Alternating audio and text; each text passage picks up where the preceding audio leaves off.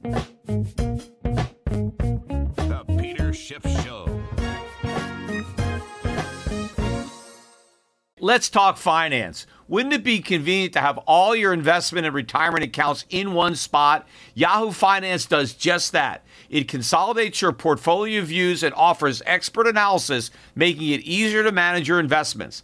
Let's not beat around the bush. You want to grow your portfolio, fight inflation, pay off debts, and achieve financial freedom. Yahoo Finance provides the news, data, and tools to make that happen. You may think you've covered all the bases savings, researching, and investing smartly. But to truly excel, you need Yahoo Finance in your corner. A holistic perspective is crucial for success, and Yahoo Finance ensures you have it. With a massive community of over 90 million users monthly, Yahoo Finance is here to guide you on your path to financial success. For comprehensive financial news and analysis, visit the brand behind every great investor, Yahoo Finance, the number one financial destination, yahoofinance.com. That's yahoofinance.com. We all make mistakes, decisions that we regret, things we'd like to do over, like not buying Bitcoin when you first heard about it at $1. We all carry around different stresses, big and small. When we keep them bottled up, it can start to affect us negatively. Therapy is a safe space to get things off your chest and to figure out how to work through whatever's weighing you down. At times, therapy has helped me and my loved ones in many ways. Therapy isn't just for those who've experienced major traumas. With the right guide, you can discover effective strategies to minimize distractions and truly connect with your needs, setting the stage for a more balanced life. If you're thinking of starting therapy, give BetterHelp a try. It's entirely online, designed to be convenient, flexible, and suited to your schedule. Just fill out a brief questionnaire to get matched up with a licensed therapist and switch therapists anytime for no additional charge. Take a moment. Visit betterhelp.com slash gold today to get 10% off your first month. That's betterhelp, H-E-L-P dot com slash gold. Before I get into today's podcast, before I forget, I want to remind or inform the audience that immediately following today's live podcast, I'm going to be doing a live Q&A for premium members at Schiff Radio Premium. So go to schiffradio.com slash premium after the podcast is over and get ready uh, to ask your questions and I will answer them. If you're not currently a member, you can go to the locals, uh, my locals page, and you can sign up to become a premium member. Well, they had a big party on Wall Street today, and pretty much everybody got invited except Bitcoin and uh, crypto related investments. I'll maybe get to that a little bit later. But it was a huge rally across the board. Uh, tech stocks, uh, you name it, it went up. Although today the star were the small caps. Everything was up, but the small caps really were up. The Russell 2000, which has been a big laggard in the market. Remember, I've talked about on the last podcast how the breadth of the market has been so narrow that just a handful of stocks have been rallying. It was just the generals and the troops were left behind. Well, today, the troops were charging finally, and you got the Russell 2000 up 5.5%. That's one of the biggest uh, one day moves I can recall seeing in the Russell 2000. The only index that I think beat it today, although I could be wrong, I haven't checked everything, but the uh, GDXJ, the junior gold miners, barely edged it out with a 5.7% gain on the day. But it was a huge rally. The Dow Jones up almost 500 points. I think it was up over 600 points earlier in the day. So a little bit of profit taking from some of the, the day traders. But huge rally in bonds. In fact, the yield on a 10 year is down to 4.44 Remember, we got above five briefly, and now we're back at 4.44. The 30 year yield is back down to 4.62. And the five year had the biggest move down today of them all. The five year, uh, which was you know over 5% again, is now down to 4.421. Now the dollar went down, but that means all the foreign currencies went up. The euro, the Swiss franc, the Australian dollar, even the Japanese yen finally had a rally. The dollar index was down one and a half points. that is a big move. I mean, it, we've had moves of this size before, but they're very rare. This was one of the weakest days uh, of the year and maybe of many years uh, for the US dollar index. And in fact, I pointed out a couple of weeks ago on this podcast that three weeks ago, we I observed a significant outside reversal week in the dollar index where it took out the high from the previous week and then closed below the low of the previous week. And we closed at just over 105 on the week. And I said, I think the top is in for the dollar. Well, today we barely held the 104 handle, almost 104 exactly. So we're now 3% below the peak of that uh, reversal week three weeks ago. And if you look at the chart of the dollar index, it has a long way to drop. So I think we're confirming uh, the observation I made about that reversal. So the dollar looks very weak. Gold rallied today about 15 bucks. Uh, it's about I think it closed at 1963. You know, the year I was born. I think that's that's what it happened to close. Oil, you know, oil didn't rally either. I take that back. I said that Bitcoin didn't get invited to the party. For some reason, oil uh, was flat on the day. Now, maybe that's because investors are starting to factor in a slowdown in the economy, and they think a, a slower economy means that we're not going to use as much oil. And so maybe that might be a reason that oil failed to participate in the rally. We're still trading below $80 a barrel. We closed at $78 a barrel. I think oil is going to join the party. Maybe it just didn't get the invitation. It's going to it's going to get there late, but I think oil should be rallying along with everything else. But the catalyst for this party, what got the party going, was the release of the CPI number for October. And the number came out better than expected, meaning lower, right? Lower inflation is, is, is good news, right? So it was a beat, but just barely. So the consensus forecast was for a rise of 0.1. That's what everybody was expecting. Now, maybe there were some people that thought maybe it would be higher than that, but the official consensus was 0.1. The range was from unchanged to 0.2.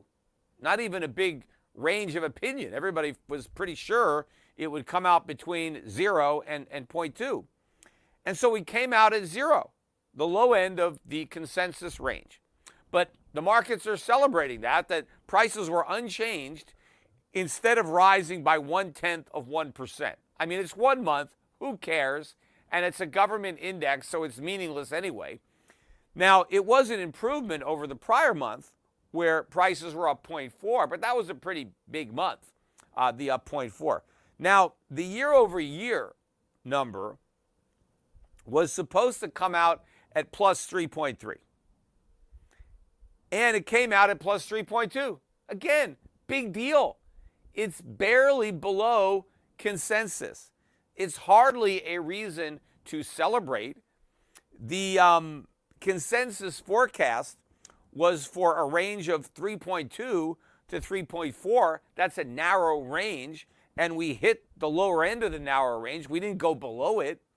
Uh, but still, Wall Street reacted to this as if it was this great piece of news, and it sparked an immediate rally. And then, you know, the momentum built across the board uh, on all these rallies. Now, if you X out food and energy and look at the so called core, there, again, another beat. The expectation was for up 0.3, and we rose 0.2.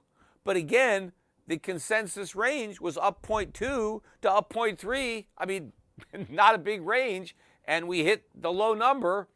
It was either going to be 0.2 or 0.3. We got 0.2. Big deal. And the year over year core, excluding food and energy, was supposed to be 4.1, and we got 4.0. Again, big deal. And I didn't even delve into the numbers because they round everything. So I doubt the actual difference was a full tenth of a percent because you know everything ends up gets rounded. So who knows? It's probably even smaller uh, difference than that. But again, the range of estimates was 4% to 4.1. But as a result of this number, which is almost exactly what everybody thought it was going to be, the expectations for rate hikes have plunged, and the expectations for 2024 rate cuts have, have, have moved up quite a bit. So, as a result of this supposedly great news on inflation, the markets believe the Fed is pretty much done. That the war against inflation has been won, the Fed has been victorious, and now it can start, you know, taking its troops off the battlefields by by cutting rates. That's what the markets are now uh, convinced of, and that's why you got this this big rally. But the markets are completely wrong. Right? This means nothing. And first of all, you still got year over year core at four. That's double two. And nothing in these numbers suggests that we're headed to two. Just because we're at four now, it doesn't mean we're going to two. We could just as easily double and go back up to eight. There's no reason to just conclude that that's where we're headed. But even at four, we're still way above uh, the Fed's target of, of 2%.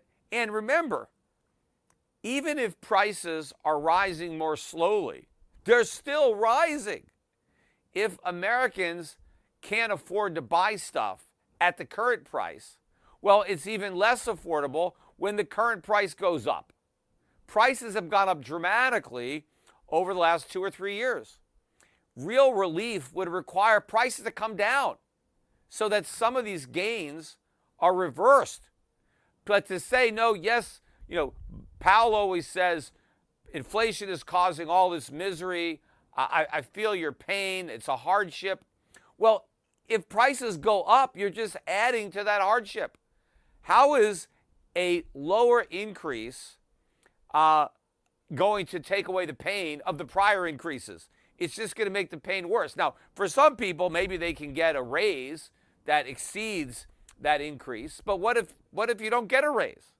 Right? Or what if you lost your job completely? You had a good, you know, full-time job like last month, 35,000 manufacturing jobs were lost, so people lost those paychecks and maybe they got two or three part-time jobs to hobble together a living and they're still earning less, but now prices went up.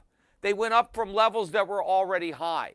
So their misery just got even more miserable as a result. Now, yes, you can say, well, that one month prices didn't go up for the headline, but the core went up.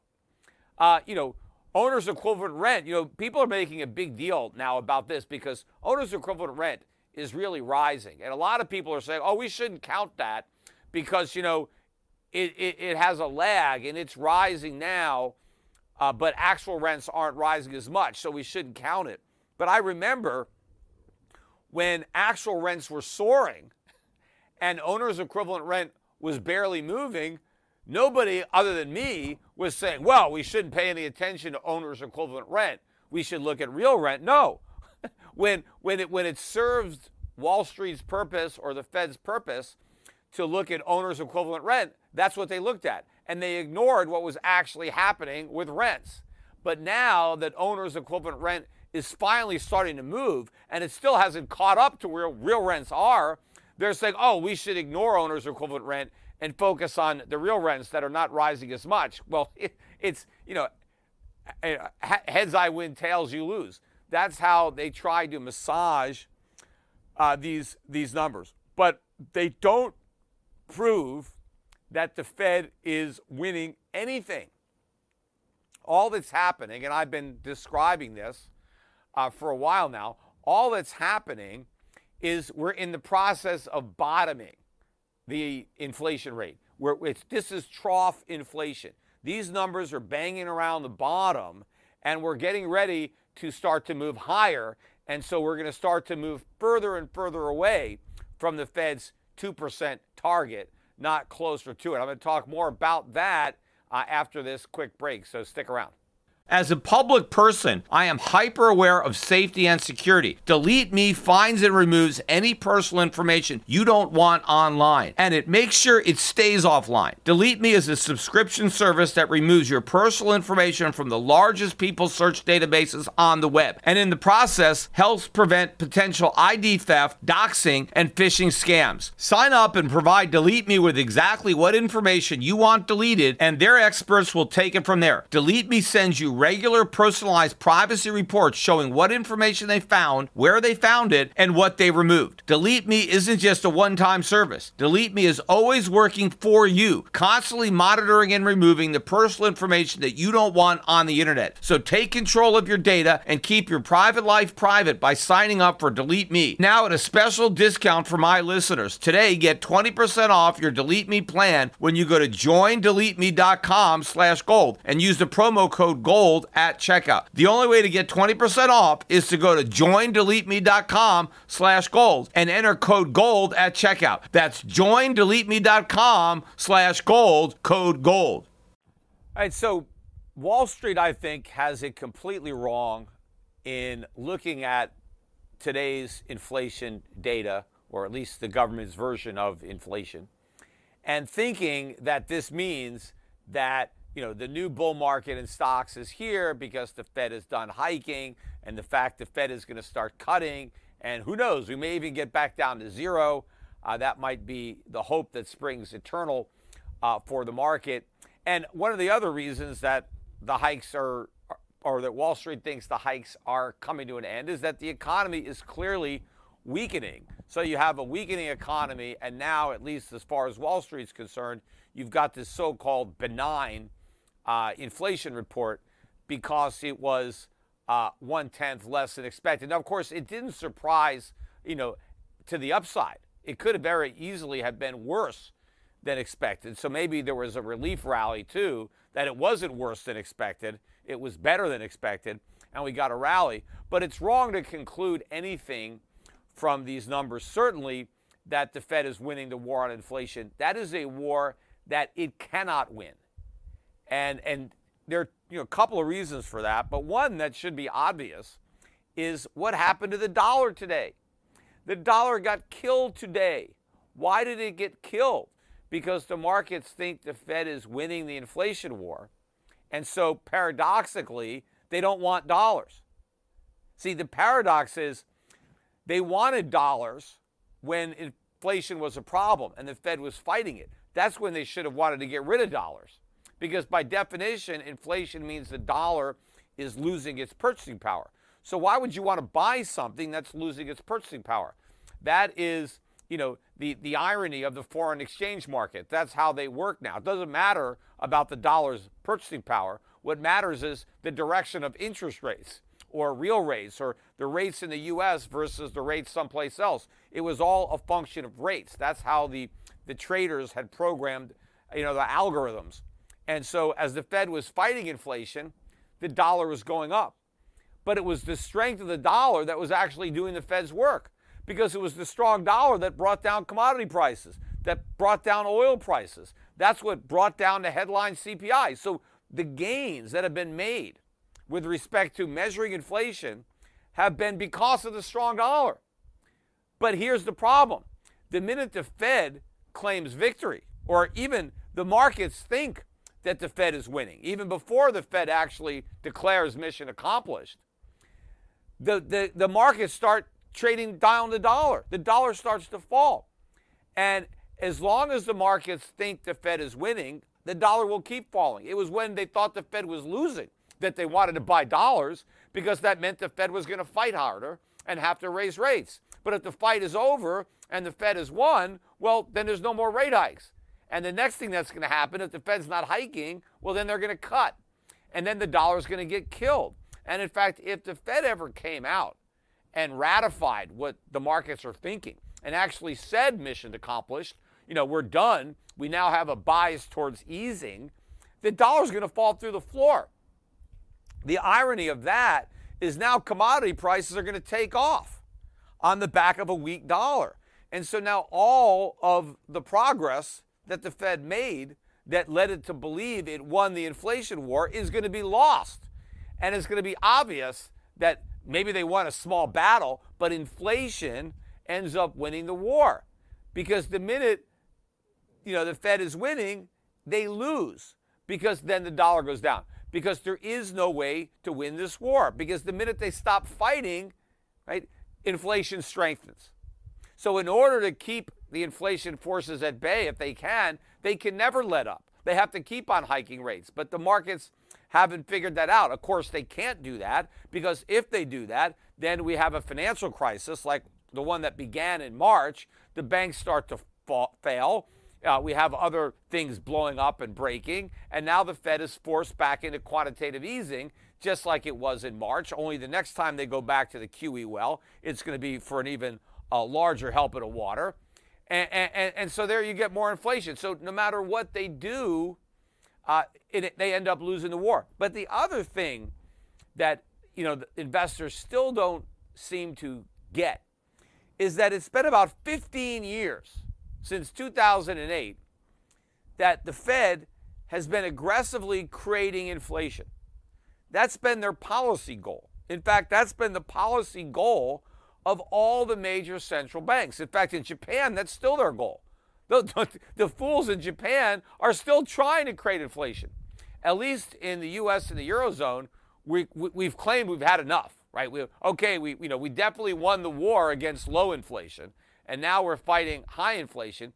But in the Bank of Japan, they still claim they need more inflation. They don't think they won their battle against low inflation, even though it's 3% and rising, and the yen, other than you know today, is getting killed. But the point is, when you spend 15 years creating inflation, you don't erase that inflation with one year's worth of rate cuts, rate hikes.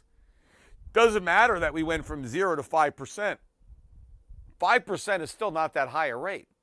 But you got to look at all the money, the money supply, all the liquidity that has been pumped into the economy during that time period. Barely any of it has been withdrawn. I mean, the Fed's balance sheet is still 8 trillion or just under, but it's 10 times, 10 times as large as it was in 2008. The money supply pretty much what doubled since COVID. Prices haven't even caught up yet.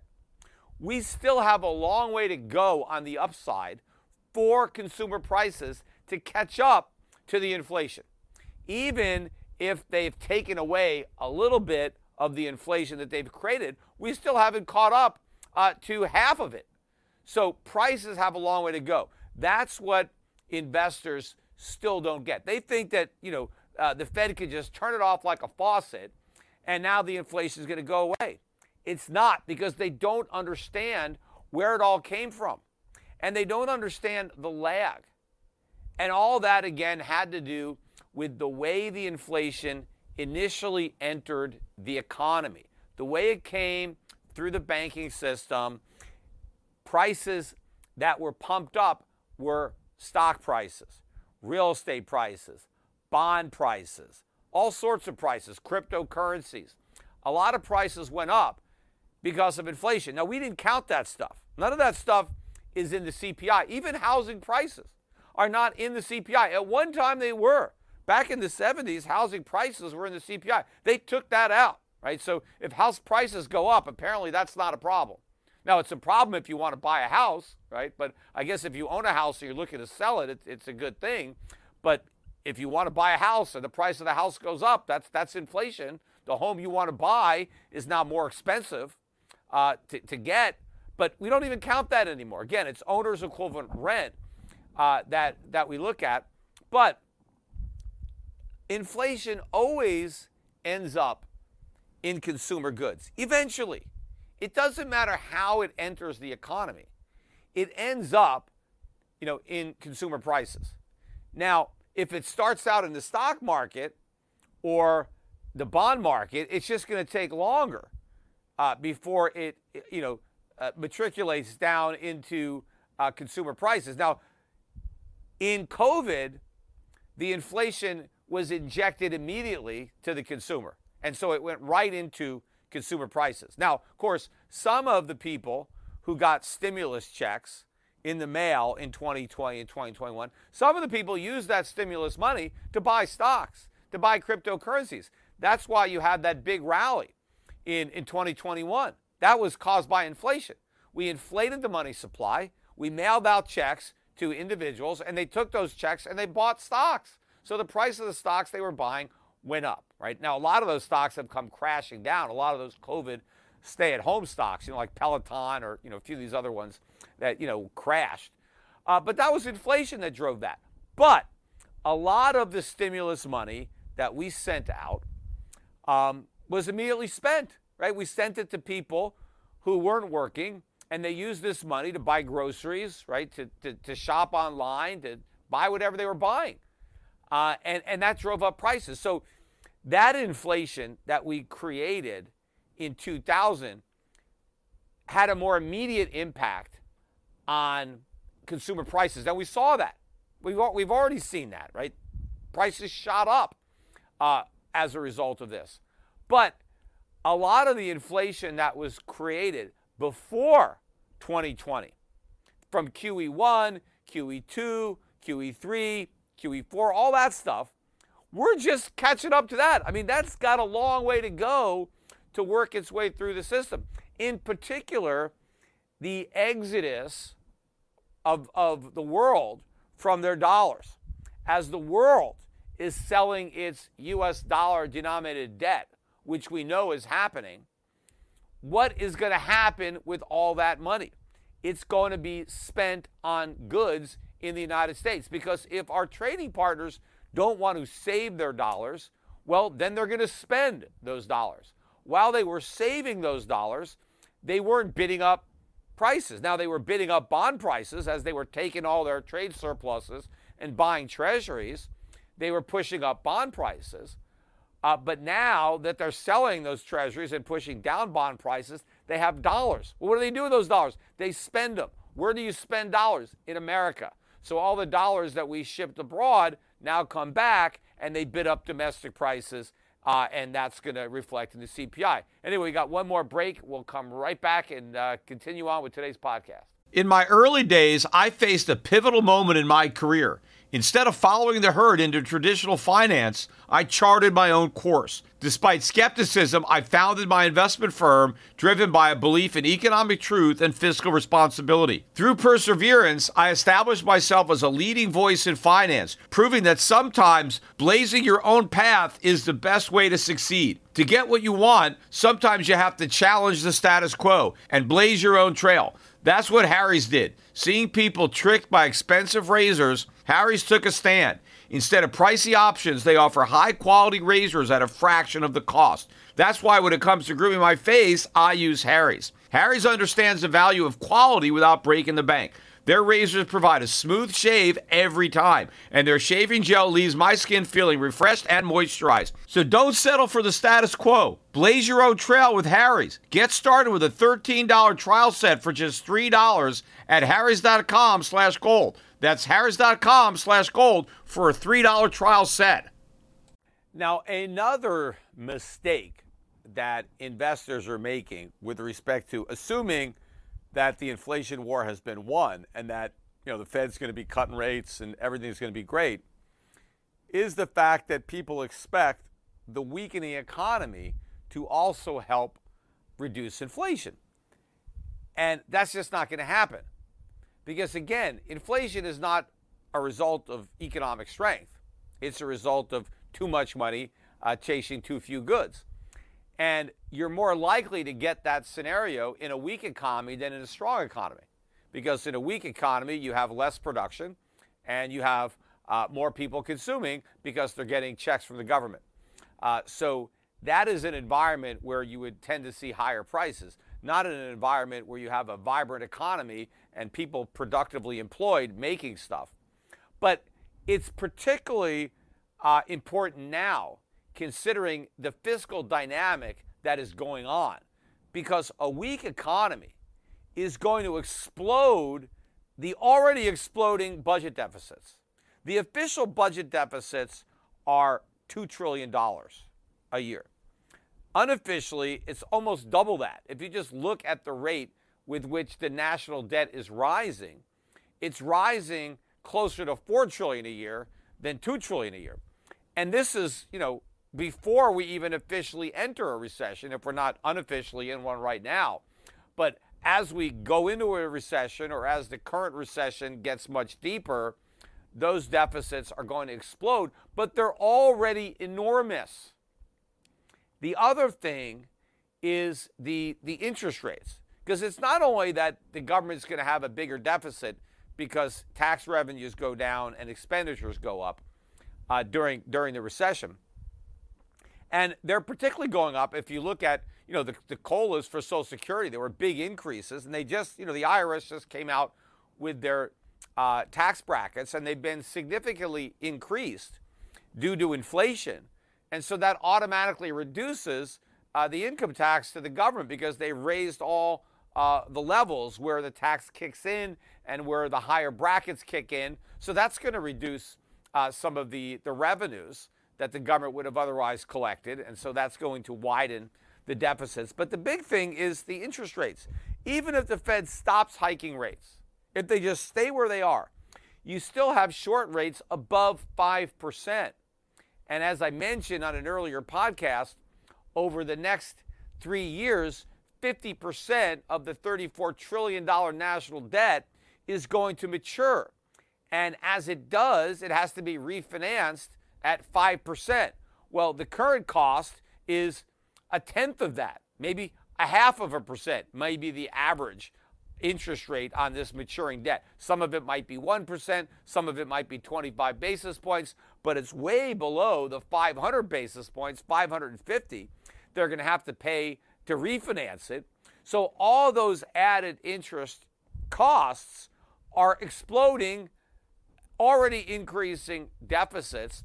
This is all going to fuel a much bigger inflation fire. Inflation is going to heat up as the economy cools down the opposite of what everybody expects. You know, in fact, they're, they're, they're debating now. There's a, a bill now that Congress is trying to pass this stopgap uh, spending bill because they're about to run up against the, the debt limit again, or uh, and the government's going to shut down, or we, don't have a budget, not the debt ceiling.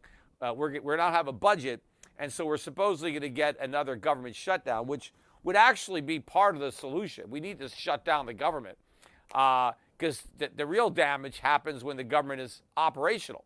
But the problem is these government shutdowns don't really shut anything down. The government continues to operate uh, during a shutdown. But if they pass this stopgap bill, which uh, Mike Johnson, I think the new uh, speaker, is supporting, um, nothing gets cut. It just preserves the spending at the current level, which is already bloated uh, and you know ex- much higher than it was pre-COVID. And we're running these huge deficits, and the Republicans want to vote to kind of continue that. Now you got maybe 20 or so Republicans in the you know conservative uh, caucus um, that that that oppose this, right? So in order for the Republicans to pass this stopgap bill, uh, they're going to have to get Democratic support. And of course, the Democrats will support it. They love all this spending. Why would they not support it? Uh, so it, it's the Freedom Caucus. That's what I was thinking about in the Republican Party. That you know they're they're at least saying that you know this is no good. You know we we need to take advantage of the leverage of this you know phony shutdown to try to get some actual spending cuts. And again, we need real spending cuts, not the phony spending cuts that they won't even talk about because a cut in spending, when, when a normal person talks about cutting their spending, it means they're going to spend less, right? If you personally have a financial problem and you got to cut back on your spending, right? You, you, you just, you know, you, you have too much debt and you got to cut back on your spending. Let's say you were spending, you know, $2,000 a year on entertainment you might say, look, I got to cut that back. I'm going to spend a thousand. I'm going to, I'm going to cut my spending in half, right? That would be a spending cut, right? You're in trouble. You're spending too much money, and so you spend less. This is how Washington defines a spending cut. Let's say Washington, you know, Mr. Washington had a family, or he was spending $2,000 on entertainment, and he had to tighten up his belt. He said, you know, I was planning on spending 2200 on entertainment next year. So I'm going to cut it back and I'm only going to spend 2100 and that's a $100 cut, right? Which of course it's not a cut, it's still an increase. So and even the cut itself was tiny, but if you simply reduce the extra spending that you were planning on, you can't call that a cut. I mean, that wouldn't work in the real world with your creditors who are telling you, look, you know, you're you got to cut back on your spending, and all you're doing is reducing the planned increase in your spending. But we're not even getting that. They're not even talking about doing that. They want to preserve all the spending that they currently have planned without reducing any of the increases, despite the fact that we're, you know, trillions and trillions in debt on these on these deficits. And we, we can't even have small cuts at this point. When you're running two, three, four trillion dollar a year um, deficits, even actual cuts of 100 billion, 200 billion, 300 billion, 500 billion are too little too late. We need substantive cuts across the board. Entire agencies and departments need to be eliminated to get decent savings. Um, you know, we got to cut entitlements now. People who are getting these checks have got to get smaller checks. Oh, by the way, I guess I don't know if I owe an apology. I guess I'm just going to have to call it a correction. But when I did the last podcast and I talked about the Republican debates, I incorrectly attributed a statement that was made by Chris Christie um, to uh, uh, DeSantis. And, and so it wasn't DeSantis, it was Christie uh, that, made, that made the statement. And basically, the statement was uh, Christie came out and said, look, you know, not everybody gets food stamps, so not everybody should have Social Security. You know, Warren Buffett shouldn't have his Social Security, right? So he made that point. And I said, well, that's it, you know, for DeSantis. Well, no, it wasn't it for DeSantis because he didn't say it. DeSantis wimped out like a typical politician and said, no, I wouldn't touch Social Security. Because remember, he, he said something that gave Trump a window a while ago. I remember Trump was attacking DeSantis for wanting to cut Social Security. And DeSantis said, no, no, no, I don't want to cut it. That's why I, I, you know, when I was doing the podcast, I was surprised that he then, you know, ratified that he wanted to cut it. But no, he didn't say that. It was Chris Christie.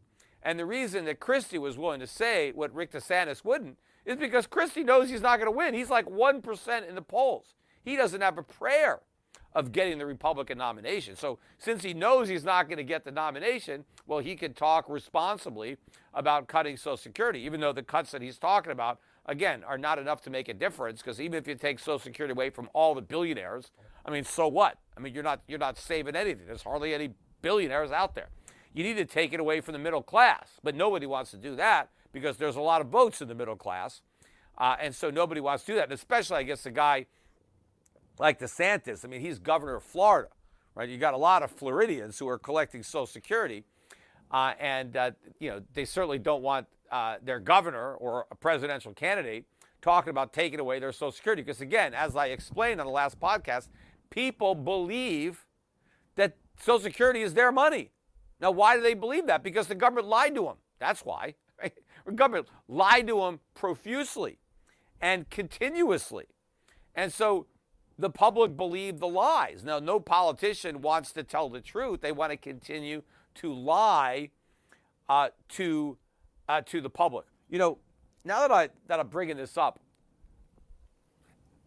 although, no, I want, I want to get to that in a bit. It was a good transition. I wanted to talk about FINRA, but I'm going to do that, but I want to save that till the end of the podcast. I, I want to stay on the, the economic stuff. And I only, I only sidetracked uh, to uh, the Social Security thing because I wanted to correct, uh, you know, the mistake that I made on the last podcast about, uh, you know, saying that that uh, DeSantis wanted to cut Social Security because no, he, he he wants to win uh, even though he's got no chance at this point. But so since he wants to win, he, he, he, he doesn't want to have anything to do with cutting Social Security, which of course is something that needs to be done. But of course, it's all going to get cut through inflation. That was the point I made last time. I mean, inflation is going to destroy the value of Social Security. Whether the politicians are honest enough to cut it, they're going to do it anyway uh, through inflation. Another point, though, that I, that I wanted to make that, you know, maybe it should have had an impact, but it was shrugged off again uh, but the whole the whole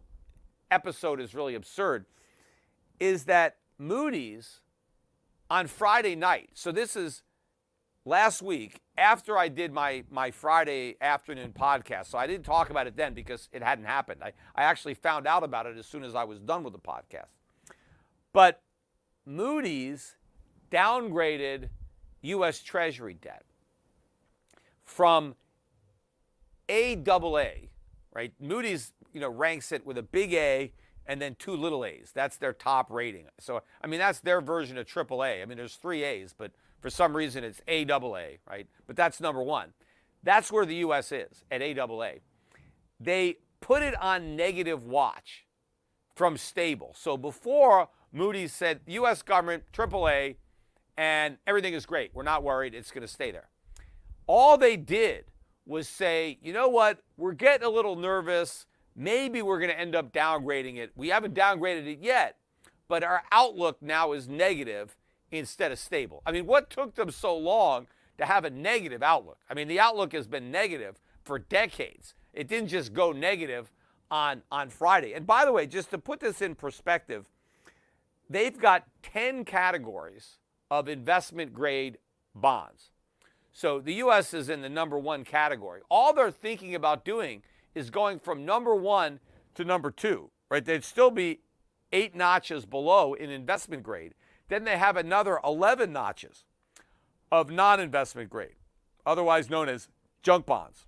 So from AAA to the lowest junk that they rate and of course, there's bonds that are so bad they don't even get a junk rating, right? But if you look at their total rating spectrum, there are 21 uh, levels that you could get. And the U.S. is number one right now. And all they're thinking about doing is going from one out of 21 to two out of 21. But they haven't even done it. All they're doing is thinking about it. And it's like they should have been thinking about it a long time ago. That's what Standard & Poor's did. In fact, Standard & Poor's actually downgraded. They didn't just go to a negative watch. In 2001, which is what 13 years ago, S&P downgraded US government debt from AAA to AA plus, right? So one little like plus sign away from AAA, right? The smallest downgrade they could make. They did that in 2011. Now, the reason they said, well, it was the the, the, the, the, the fiscal problem. Remember 2011, that's when the Fed was doing QE. So we were, you know, cranking up the deficits. Well, in 2011, the national debt was still below 15 trillion. It's now 34 trillion. It's more than doubled. So Standard & Poor's got worried about the deficits in 2011. And as a result, they lowered the rating on U.S. debt from AAA to AA plus. Well, why haven't they lowered it again? Because the situation is so much worse now than it was in 2011. I mean, I'm sure they couldn't even fathom back then that it would be this bad now. So if they were worried about it then and they downgraded the debt, why haven't they downgraded it more along the way? What did they stop worrying? It was a big problem in 2011 when the debt was under 15 trillion, but now that it's over 33 trillion, it's not an issue because there's no more downgrades. I don't even think S&P has the US on negative watch. I think it's been stable, you know, the whole time. Now, uh, Moody's, which is the third rating service, earlier this year, Moody's actually did the downgrade. They also went from AAA to AA plus. So they did last year what S&P did in 2011. So Moody's was the holdout, the one uh, company that hasn't downgraded the U.S. Treasury at all. And now they finally, you know, joined the party late and said, we're thinking about downgrade, right? They didn't even want to do it. They couldn't even commit to downgrading uh, the, the, the rating. And again, none of these rating agencies want to do this. Remember, Standard & Poor's got punished. The, the U.S. government went after S&P big time. They got fines and all kinds of problems uh, following this. Now, of course, they didn't say that this is why we're doing it, but they didn't do anything to Moody's or Fitch, right? They focused all their anger on S&P. I don't think that was a coincidence that the only rating agency that downgraded them is the one that they came down on. Uh, and, and that was kind of like sending a message hey, don't do this. right? And you know, so for a long time, the other rating agencies didn't do it, and in fact, S&P hasn't downgraded them again since because they don't want the retaliation. By the way, this is all a government-created, you know, uh, uh, oligopoly. These are the only three rating agencies that the government has sanctioned, right? So they're the only ones allowed uh, to rate uh, and, and then be used on Wall Street or used for bonds. And a lot of these companies, right? I mean, they owe they owe their existence to the government because the government can say, oh, you know, we're going to yank your, you know, your accreditation or whatever it is, and so they're not going to be honest about their rating for the U.S. government. They have to be nice to the government. They have to give them a good rating. But also remember, all of these rating agencies had high investment ratings on all the subprime mortgages that went to zero. Before they went to zero, they had high ratings. You know, they were investment grade. And, and then they all crashed. So they were looking the other way because they, you know, they wanted to help their buddies on Wall Street securitize mortgages. And to do that, they needed these ratings. And so in order to get paid, uh, they needed high ratings. And so it, you know, it was a big incestuous relationship. But the worst one is between the U.S. government and these, uh, these rating agencies. But again, when you're rating sovereign debt, it should be a completely different criteria than rating private debt. Because when you're rating private debt, it's really about the ability to pay. Does this private entity, a corporation, or even any sovereign that doesn't print, like states or cities, they don't have a printing press. So their ability to pay their debt is governed by their ability to collect taxes, right? Or, or go deeper into debt. But that doesn't really count. If you have to borrow money to pay your debt, you haven't paid your debt, you've just gone deeper into debt. So it's really the tax base. You have to be able to raise taxes. Or if you're a corporation, you have to be able to, you know, raise prices. Uh, you have to generate income or you can you know sell off assets and you know states can do that too. They can sell assets to pay off their, their liabilities. Corporations can can do that. They could you know or they can issue new stock right and they can raise money and then they can pay off debt by basically diluting uh, the value of their company bringing on uh, on new investors. And so when a rating agency is rating somebody like that it's really about default. Like what is the risk that this company or this state or municipality, what is the risk that they can't pay back the money they've borrowed? I mean, that's basically it, right? You're not, it, has got nothing to do with inflation or purchasing power. It's just you loan this guy $1,000, you loan this company $1,000. Are they going to give it back to you? What, what, if it's a very high likelihood that you're going to get the money back, then it's going to have a high rating if it's kind of iffy, if it's a dicey, I don't know, maybe, maybe not, right? You're going to have a lower rating. And of course, the higher the rating, the lower the interest rate. Because if, if, if, if a borrower is less likely to pay you back, why would you loan that person money?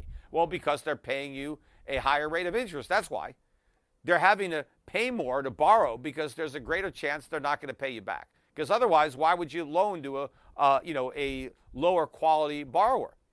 Right? No, you'd loan all your money to the guy who's more likely to pay you back. Well, if the risky guy is, well, I'll pay you double, I'll pay you triple. Okay, well, I'll take a shot because I'm getting a better return for taking a higher level of risk. But when you are rating uh, government bonds, when they can print money, well, hell, they're not going to default. Just print the money and give it to you, right? So there's no risk that they're not they're going to default. I mean, in theory, they could default, but they never do. They just print money. And so, what you should be rating when you rate the United States, when you rate Germany, when you rate Japan, when you rate any sovereign nation that's borrowing in a currency that it prints, it should not be default that you are rating. It should be devaluation of the currency, inflation. What are the odds that this government is going to pay you back with money that buys as much as the money you loaned? Are they going to pay you back through inflation versus legitimate taxation? And if that was the case, U.S. treasuries would be junk. I mean, that's what they are. I mean, why even bother to have a rating? All this is meaningless. You're going to get your money. You're not going to get your purchasing power. So you're going to lose. You could lose everything in U.S. treasuries. They, it doesn't matter what the rating is.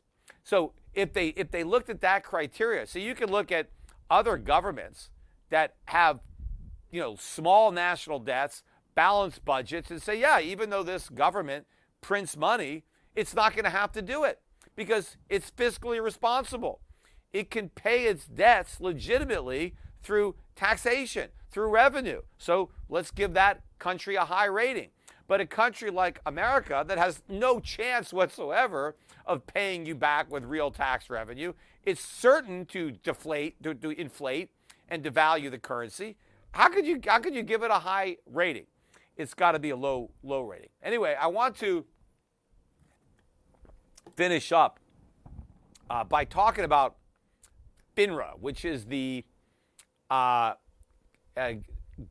private company that was created to regulate the security industry. And I, have been a big critic of FINRA, even though I've been a member for 30 years. I never wanted to join this club, right? I, I joined it at gunpoint, which is why I think the whole thing is unconstitutional because the U.S. government requires me, because I've been a stockbroker my whole life, not my whole life, but since my 20s. But the government says if you want to be a stockbroker, you got to be a member of FINRA. And if you're not a member of FINRA, well, you, you can't be a stockbroker. And to me, I think that's unconstitutional. I, I, I shouldn't have to join a private company in order to pursue a line of, of vocation. You know, now, you know, if, if they want to say, hey, you know, if FINRA was voluntary and they want to have an organization and, and brokers can join it and pay dues and be able to tell their customers, hey, I'm a member of FINRA, right? And therefore I'm following all the FINRA rules. Well, then if you want to work with a broker who follows the FINRA rules, well, you can work with me because I'm, I'm part of FINRA. I have to do what they say. But you should also be able to say, look, I, I'm not a member of FINRA. So if you want to work with me, you're not going to have any of the protections you get from FINRA. You're just going to work with me. And I'm not a part of that club. I should be able to do that, but I can't. And even if you tell people I'm not a member of FINRA, okay, well then you can't be a broker, right? Well, the reason I'm I'm bringing this up is because I'm finally going to be giving up all of my security licenses. I've got I don't know like eight or nine or ten of these things, and I've had them for you know most of my adult life and I'm 60 years old, and um, this is it. This is my last year that I'm going to do this. These guys have just been pissing me off. I mean, one of the things they did a couple years ago, they did this major investigation of me. And I don't know what prompted it. I think it might have been the false allegations made in the media about me using my bank uh, to help people launder money or evade taxes. So maybe they thought, well, if he's doing all this bad stuff at his bank, what is he doing at the broker dealer? you know, and so they decided to investigate me. Although I don't know that that's why, because they never really told me.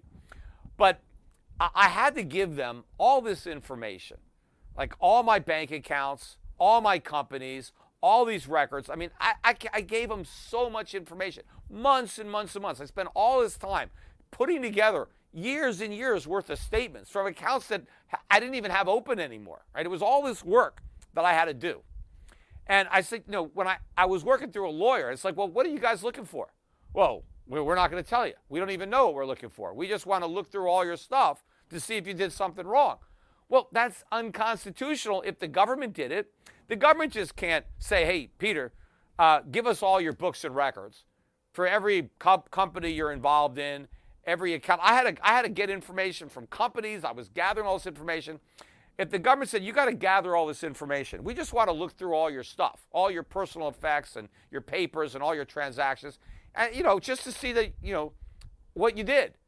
We have you know we have no idea if you did anything wrong, but we just want to see because if we find you did something wrong, you know, we're going to fine you or we're going to we're going to turn over the information to the Justice Department or they are. The government could not do that. The Fourth Amendment protects me from unreasonable search and seizures. The government can't just go on a fishing expedition just in case I did something wrong. They have to have probable cause to believe I did something wrong.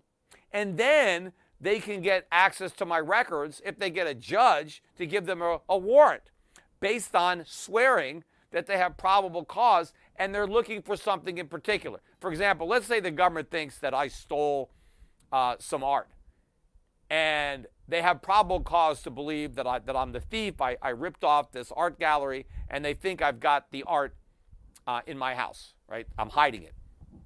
They would go to the judge and say, hey, we think Peter Schiff stole this art. Here's why we think that. We think he got in his house. I need a search warrant to get into his house. I want to look through Schiff's house, I, and we're going to look for these paintings that we think he stole. And they get a search warrant. So they can come into my house. They got a warrant. I got to let them in.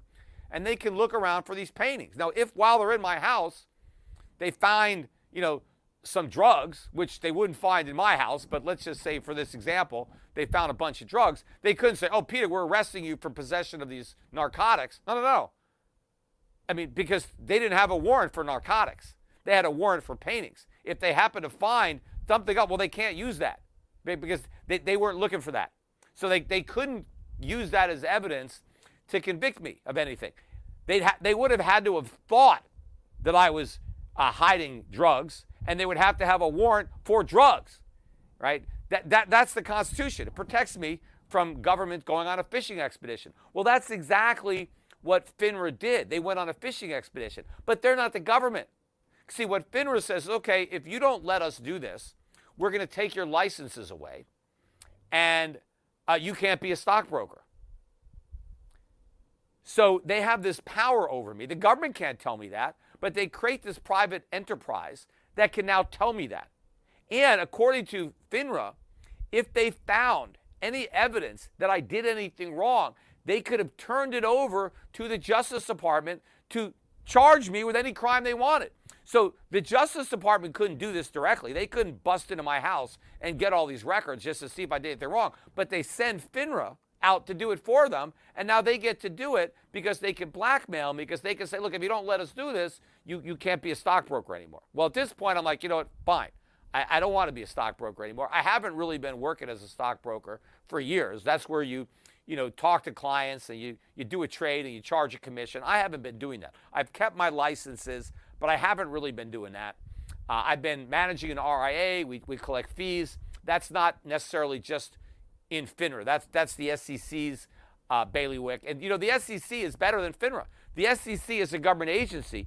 FINRA is worse than a government agency. It's a private agency created by government where government forces you to be in. It's worse. I mean, it's the pure definition of fascism. It is a fascist institution, uh, government, uh, uh, you know, partnership. And really, what FINRA does is it acts as a gatekeeper to protect the big firms, the major firms from small firms, from competition. They run up the costs. In fact, you know, I started my broker dealer in 1996. I sold it a few years ago. The Euro Pacific Capital doesn't exist, it, has been renamed. But I started it, I was a one man shop. And I could never do that today. It's impossible.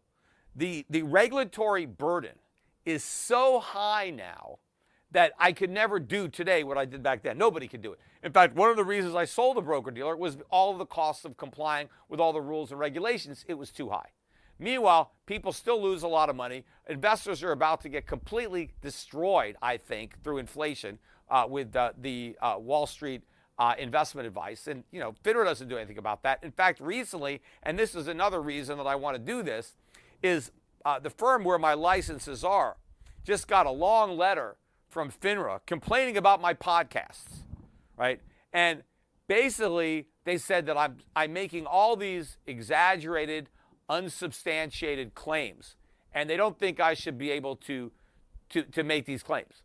And they're all related to gold, uh, and actually, a lot of them are Bitcoin. That's the funny thing. They, they put into this letter uh, segments, like a transcript, where I'm criticizing Bitcoin. I'm criticizing um, CNBC for having guests tout Bitcoin. And they're calling me out on that. They're saying, well, this is exaggerated. This is extreme. Oh, you're calling it a Ponzi. Well, yeah, well, so what? That's what, that's what it is. But it's not even a security. How, how they have any say over my opinions on Bitcoin. And of course, they, they don't like my opinions on gold. They don't think I have any rational basis for being as bullish as I am on gold. Well, they don't even regulate gold. It's not even a security. It's a commodity. It's not even in their regulatory framework. They're, they're trying to uh, bring it all together by saying, well, I talk negatively about Bitcoin and positively about gold as a way to, to, to promote the gold fund, Euro Pacific Gold Fund. Well, so what? And then they, they're criticizing me because they're saying I'm not providing enough basis uh, for my opinion. Like it's a podcast, right? I'm not going to bore people. In fact, they talked about all these extra disclosures and warnings that they think I should be saying. Every time I say something, they think there's like 10 other things that I should punctuate it with and, and all these rules that they just made up arbitrarily that they decided you need to do, right? The government didn't decide this. FINRA decided this, right? And they're saying, well, you should do that. If I had to say all the things that they want me to say, nobody would be listening to my podcast because they'd be too boring, right? Then people would stop listening because all I would do is regurgitating, you know, disclaimers. And, you know, I don't, I shouldn't have to do this. You know, they're, they're saying I have no basis or my, my, my claims are exaggerated. You know, they're not exaggerated.